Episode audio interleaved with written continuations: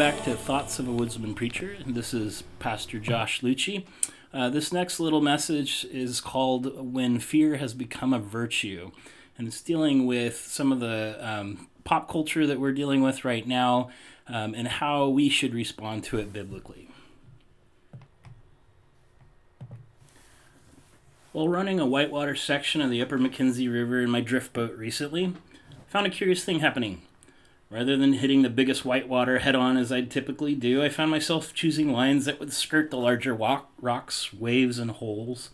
It was still thrilling and adventurous, but far less risky than in years past.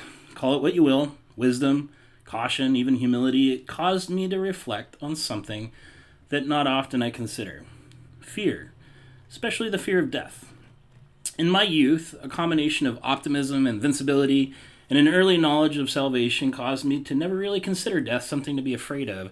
Don't get me wrong, I have plenty of fears, some silly and even illogical, but death was never really on that list. As a firefighter, I witnessed more death than most ever will.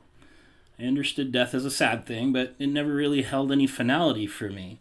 It just seemed like a fork in the road. I have, however, known those who have expressed and thus lived in fear of death, having a belief in its finality or ambiguity. The recent pandemic has plagued humanity that has plagued humanity has brought our culture to the doorstep of their own mortality. As a result, we've seen a global panic that seems similar to the nuclear posturing of the Cold War era. On one side, policy is being hastily made with unproven science. Fear is fueling anger and lust for control over public health, and that's justifying widespread panic. On the other, People who would normally give the shirt off their back to a shivering stranger now refuse to be inconvenienced by simply wearing a mask or by temporarily finding alternative ways to congregate.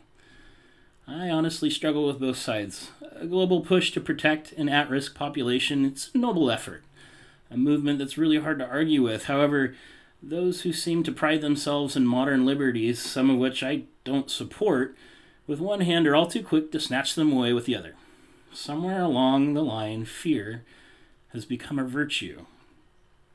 I appreciate the irony of using the word virtue in our current culture, but it seems that unless you are afraid of death, you're selfish, bigoted, and foolish.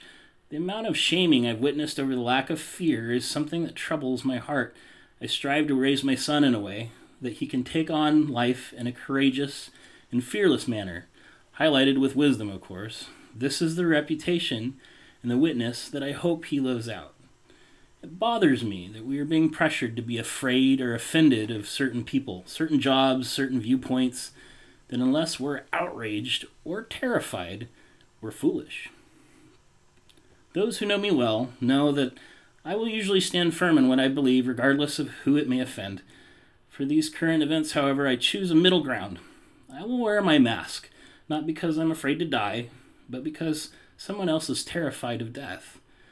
I will congregate virtually so that I may continue to enjoy our senior population without their time being cut short. I will become all things to all people so that we might win a few. But this is my act of love, not my reaction to fear. The only virtue is fear is fear of the Lord. Be strong and courageous, but be selfless. Consider the needs of others above your own. Reject the false virtue of fear by living out the virtue of the Lord. For God's sake, love your neighbor.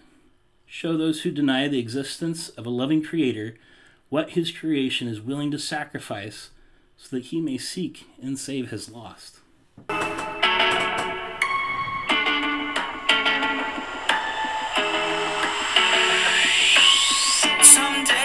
Life feels perfect,